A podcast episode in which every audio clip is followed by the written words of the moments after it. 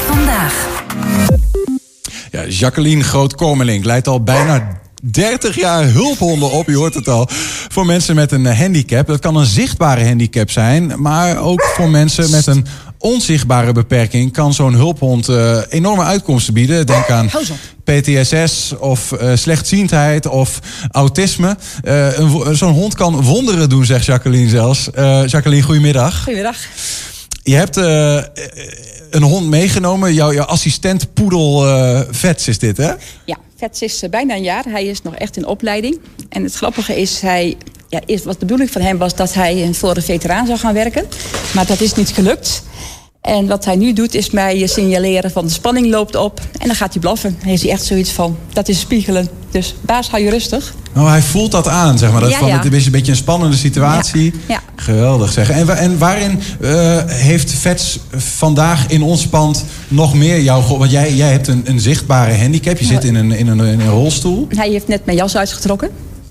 Uh, als ik dat laat vallen... Oh ja, ik heb zijn eten laten vallen. Dat heeft hij keurig netjes opgeraapt. Dat heeft hij vandaag in dit gebouw gedaan. En hij heeft ervoor gezorgd dat ik keurig uh, netjes hier naartoe kan rijden.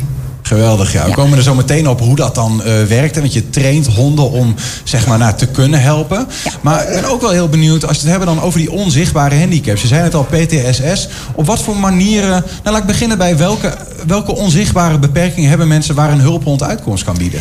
Nou, een heel mooi voorbeeld zijn mensen met uh, autisme. Die zitten in, in de groep ASS. Uh, mensen bijvoorbeeld die suikerziekte hebben. Mensen met, uh, ja, met andere manieren van aanvallen, zoals epilepsie, insults. Daar kan een hond eigenlijk allemaal uh, op tijd gaan signaleren en het aangeven. En ja, is eigenlijk een, de hond kan eigenlijk beter werken dan welk apparaat dan ook.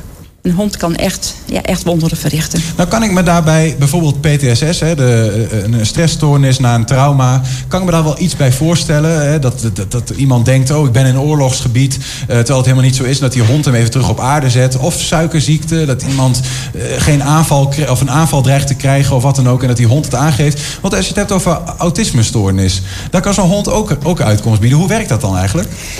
Nou, het eigenlijk is het belangrijkste dat de hond eigenlijk uh, continu voor een soort afleiding zorgt. De hond zorgt er eigenlijk voor dat de prikkels bij die mensen niet te hard binnenkomt. En dat bereikt een hond uh, ja, door persoon in de gaten te houden, maar ook om te gaan spiegelen. Op een gegeven moment, hè, als het in het hoofd te veel prikkels zijn binnengekomen en de persoon begint druk te worden, kan de hond gaan spiegelen. Dus dan gaat hij drukken doen. Op dat moment weet de eigenaar, hé, hey, ik moet gas terugnemen, ik moet wat anders gaan doen, ik moet rust gaan zoeken. Maar een PT of een autismegeleide hond kan ook bijvoorbeeld iemand uit een hele moeilijke situatie redden. Even Heb je daar een voorbeeld van? Van zo'n situatie waarin een autismebegeleide hond zeg maar echt hulp uh, heeft geboden?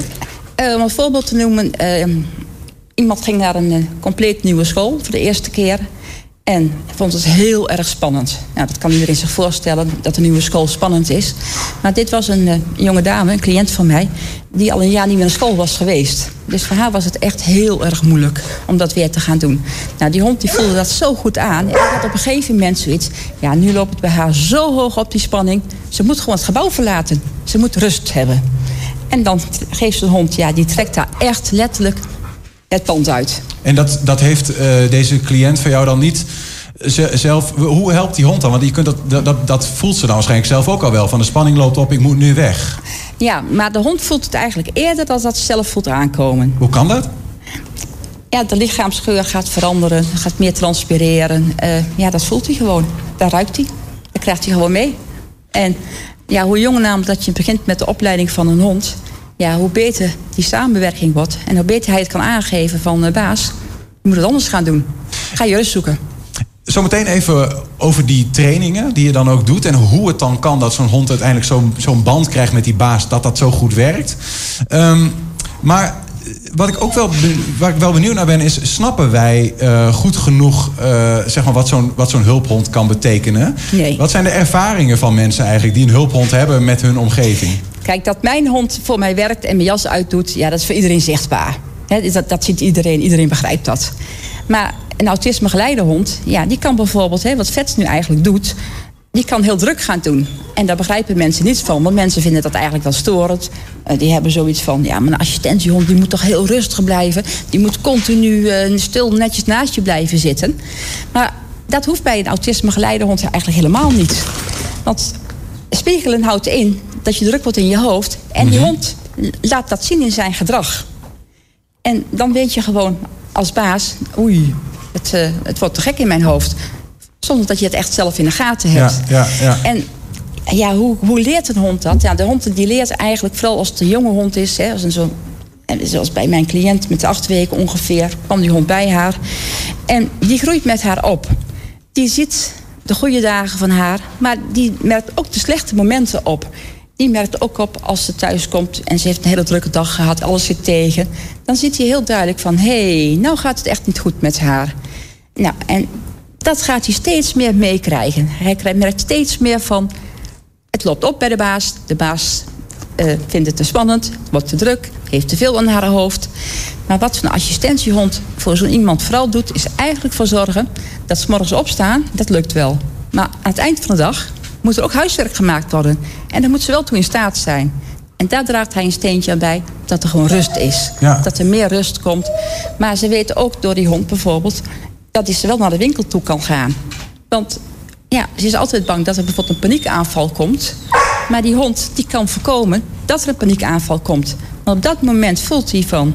Ja, het gaat niet meer goed. Je de situatie is anders. Je, je, de, de hond denkt dan van, ik, je reageert anders. Je gaat een beetje misschien wel zweten of wat dan ook. Die, die signaleert al voordat je het zelf signaleert ja. van, dan gaat iets niet goed. Mijn cliënt vertelde laatst uh, dat haar hond, uh, die gaf op school heel duidelijk aan dat het met haar niet goed ging.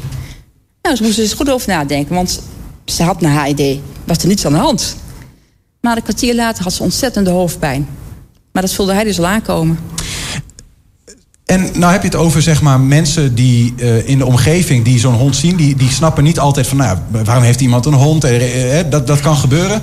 Maar hoe reageert um, zeg maar, de overheid? Hè? Mensen die, die, een, die een beperking hebben, hebben soms hulp nodig. Ik kan me ook voorstellen dat die dat soms wat lastig vinden. Van ja, wanneer krijgt iemand een hond? En, en hoeveel kost dat dan? En, en willen we dat wel betalen? Dat soort dingen. Nou, even over de kostprijs. Ze kunnen heel duur zijn, maar het kan ook voor een heel laag bedrag. Ik denk dat jij een hoger inkomen in de maand hebt dan wat ik hoef te berekenen aan een hond, aan de eigenaar. En dat is echt, eigenlijk, hè, één keer niet met vakantie gaan, is de hond betaald. Het kan echt voor zo'n laag bedrag. Ja. Maar dan moet ik het wel heel eerlijk bij zeggen. Voor mij is het ook een, ja, ook een, ja, een soort hobby. Het geluk wat ik ooit heb gekregen de, van mijn hond, van mijn eerste hond. Ja, dat gun ik iedereen. Mm -hmm. uh, hoe maak je de overheid duidelijk dat het werkt? Ja, de overheid weet het eigenlijk best wel. Heel recent hebben we een gesprek gehad met een gemeente. Uh, mijn cliënt, de moeder, een psychische begeleider... een, fysio, een uh, psycholoog, nee, ja, psycholoog was erbij. En die zeiden, sinds dat die hond er is, zijn er wonderen gebeurd. De psychische begeleider vertelde...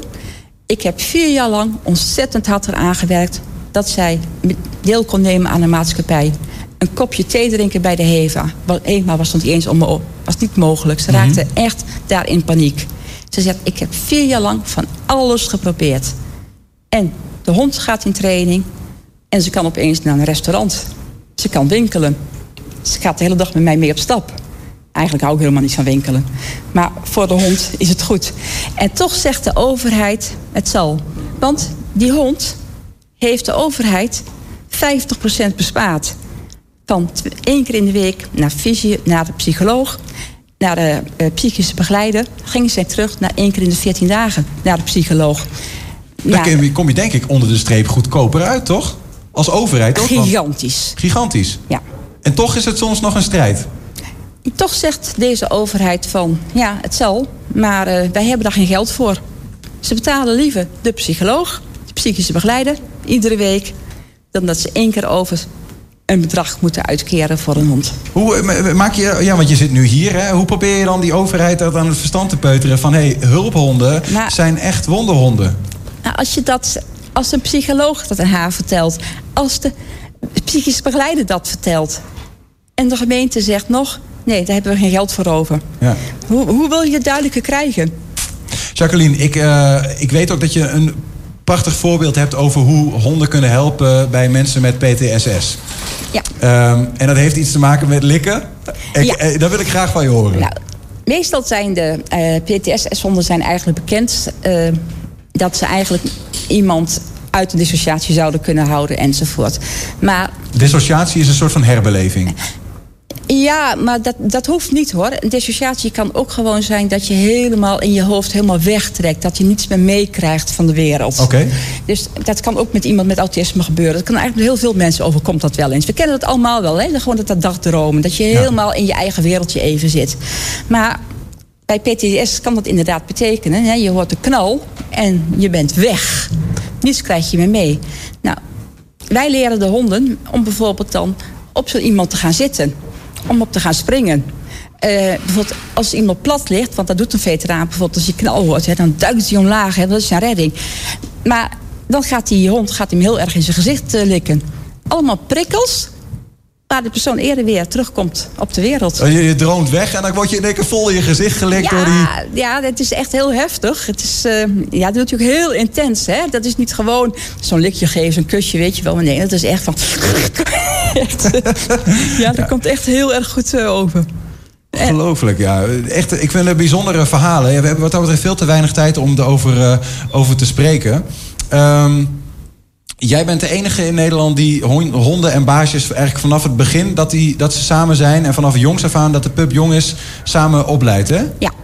De meeste mensen of de organisatie verschuilen zich erachter van... nou, de hond moet helemaal getest zijn, moet helemaal gezond zijn... en dan beginnen we eens een keertje.